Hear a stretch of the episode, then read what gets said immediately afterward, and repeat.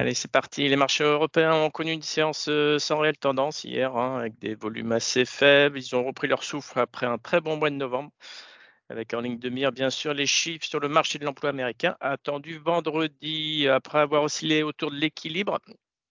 De vendredi tout au long de la séance, Paris a finalement terminé en baisse de 0,18 Londres de 0,22, Milan quasiment à l'équilibre, tandis que Francfort est aussi resté stable à plus, euh, plus 0,04%. Donc la bourse de Paris euh, achève cette première séance de semaine sur un recul limité à 7332 points.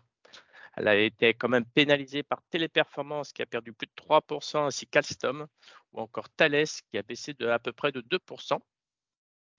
Voilà, hier, c'était quand même assez calme. Euh, concernant New York, euh, la bourse a terminé en baisse. Euh, elle a un peu repris son souffle, on va dire, après un solide mois de novembre. Et avant les chiffres de l'emploi américain, c'est le secteur technologique qui a plombé les indices. en effet, le Nasdaq a chuté de 0,84%, le Dow Jones a cédé 0,11%, tandis que la S&P 500 a terminé en retrait de 0,54%. Donc hier, c'était les technos hein, qui ont baissé. Euh, voilà, avec des baisses euh, entre 2 et 3% concernant les principales euh, valeurs américaines. après clôture, il y a Nvidia et Salesforce qui ont annoncé qu'ils participeraient au prochain tour de table de Mistral, qui est le concurrent d'OpenAI, qui valorise la société à plus de 2 milliards de dollars. Et enfin, les futurs euh, sur le S&P 500 sont ce matin en légère baisse de 0,3%. Euh, que ce soit en Chine ou au Japon, euh, les indices baissent suite à Wall Street, hein, notamment toutes les, valeurs technologiques. Notons que le Nikkei perd quand même 1,2%. Il y a eu une contraction du PMI composite à 59,6% en avant en novembre, qui était au-dessus du consensus. Concernant le, le, pétrole et les devises, on a le prix du pétrole qui s'affichait en baisse. Euh, toujours, hein, on est aux alentours de, pour le Brent de 78 dollars en baisse de 0,67% ce matin, tandis que le WTI est à 73,38 dollars en baisse de 1%. Notons que le prix de l'or a battu hier son record historique à 2135 dollars l'once.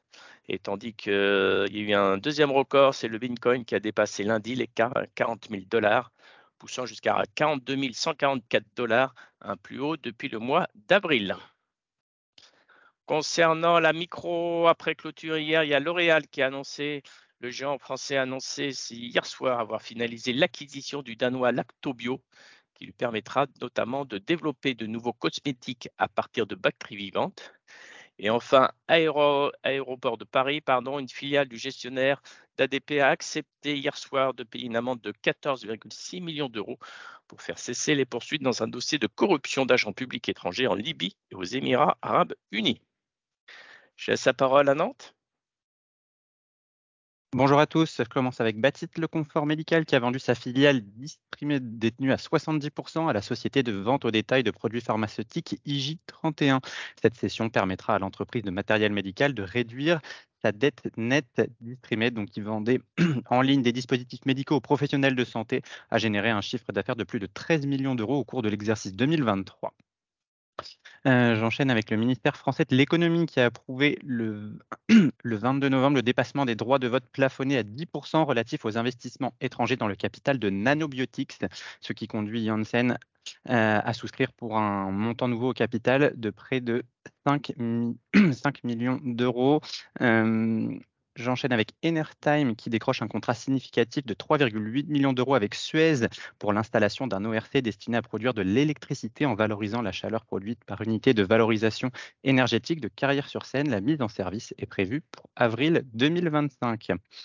Euh, il y a Erige qui a annoncé entrer en négociation exclusive avec le groupe SAMC en vue de la cession de sa branche négoce de matériaux, de travaux publics et de pierres naturelles. Il s'agit pour ce spécialiste du BTP de se recentrer sur ses deux autres activités, à savoir l'industrie du béton et la menuiserie industrielle. Ce projet de cession représente près de 400 millions d'euros de chiffre d'affaires et 79 points de vente dans le Grand Ouest. Et enfin, un résultat semestriel pour Wavestone qui a enregistré une progression de 28% de son résultat net part du groupe à 23 millions d'euros. Le résultat opérationnel courant a progressé de 24%, faisant ressortir une marge opérationnelle courante de 13,3% contre 12,5 un an auparavant.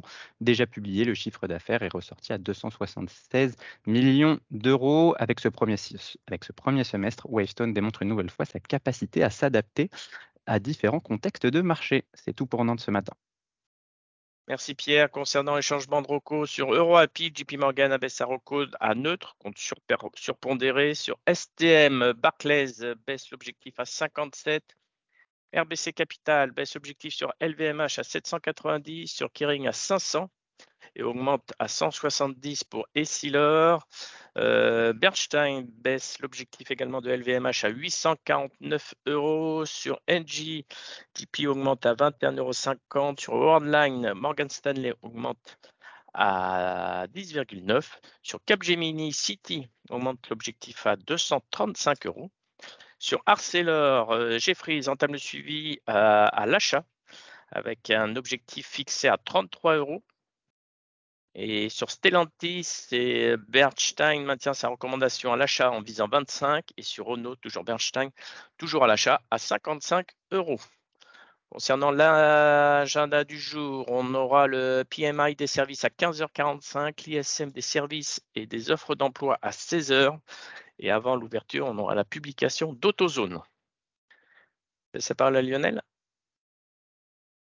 Oui, bonjour. Sur le CAC, peu de choses à signaler. Une séance quasiment identique à celle de vendredi. Donc, on est toujours en train de tester la zone de résistance autour de 7360. Euh, plus notable du côté du Nasdaq, qui est le, premier indice parmi les grands indices à retourner à la baisse, c'est moyenne mobile court terme, 10 jours, 20 jours. Donc là, on peut considérer qu'après la période de surachat précédente, on a une correction court terme qui se met en place et puis, ça a été évoqué, une séance sur l'or un peu particulière, puisqu'il y a eu une, envolée en début de séance, puis un reflux assez, significatif en fin de séance, ce qui fait qu'au final, on se maintient sous la résistance long terme vers 2060-2070, résistance 2020, 2022, 2023. Donc ça, c'est un point très important concernant la tendance long terme qu'on surveille. Pour l'instant, on n'a pas réussi à confirmer le franchissement de cette résistance. Bonne séance. Merci à tous. Bonne séance.